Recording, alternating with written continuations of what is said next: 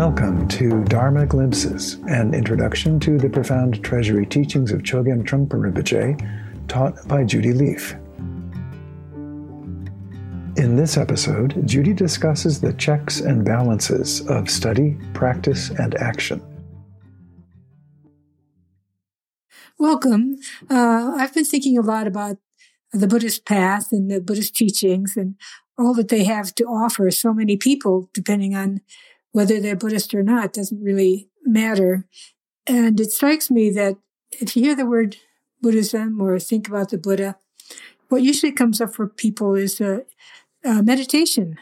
And meditation, mindfulness training, awareness training, which is such a great gift to uh, the world. And so easy to apply no matter uh, what we're going about, whether we're busy, whether we're less busy, whether we're uh, talented in this way or that way. It applies pretty much to so many uh, issues that we face just as ordinary human beings.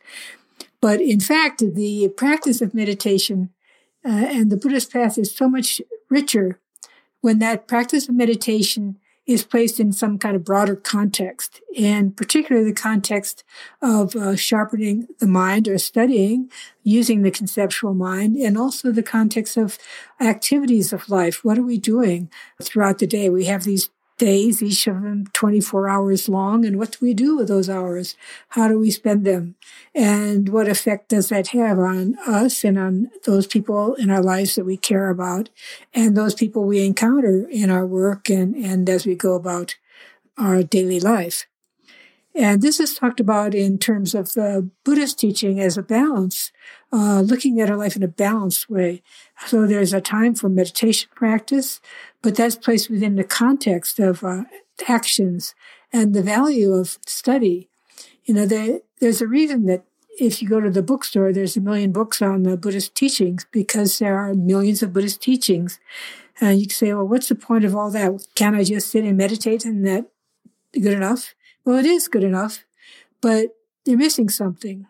And this is a clever, uh, clever system that of checks and balances, kind of like the government, supposedly, with the checks and balances between the judicial, the legislative, and the executive branch. Here, the checks and balances are between your discipline, your meditation, and your study. The idea is that meditation, taming the mind is the bottom line. You have to tame your mind in order to really live as full a life as you are capable of. But the meditation can kind of become spaced out and dull. So there's a reason for study. So it's not just a vague sense of what you're doing, but there's a clarifying and a questioning and a sharpening of the mind. There's a great respect for sharpness of mind and uh, being able to understand the logic and progressions of ideas and understand causes and conditions that can lead to suffering or can lead to liberation. And finally, there's a need of balance of, uh, you could say, how do you divide up your life? How do you schedule your life? How much time do you spend doing it, doing this? How much time do you spend doing that? And there's a quality of discipline that underlies both study and practice the sharpening of the intellect and the taming of the mind and the non conceptual understanding. But the discipline is how we create an atmosphere, you know, throughout our lives. What are we doing? When we wake up, we have some intentions, some quality of respect for what we're about to encounter, even silly things, even mundane things, a sense of uh, placing uh, our life within an umbrella of some kind of respect and discipline and persistence. I remember um, one time there was a discussion period, and uh, Trungpa Rinpoche was asked by a student, Rinpoche, is there such a thing as grace in uh, Buddhist teachings? In referencing the Christian idea of grace. And Trungpa Rinpoche said, yes, patience, persistence, endurance.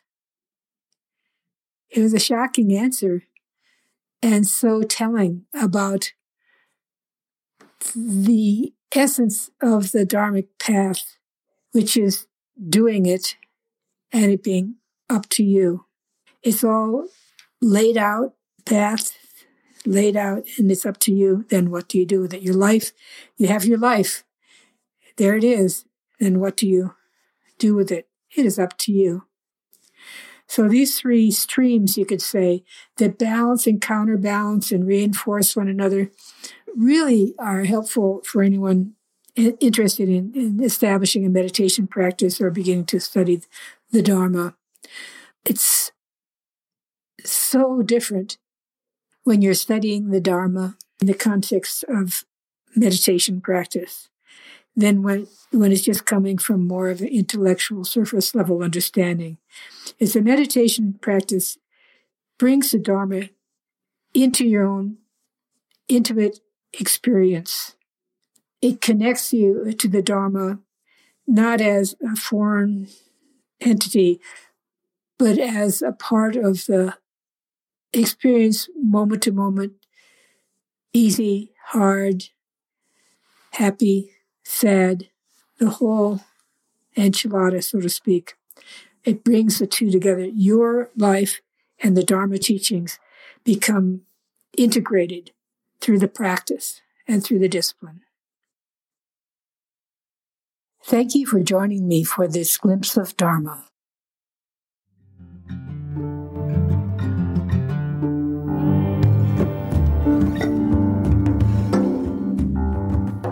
This podcast is made possible through the support of the Hemera Foundation.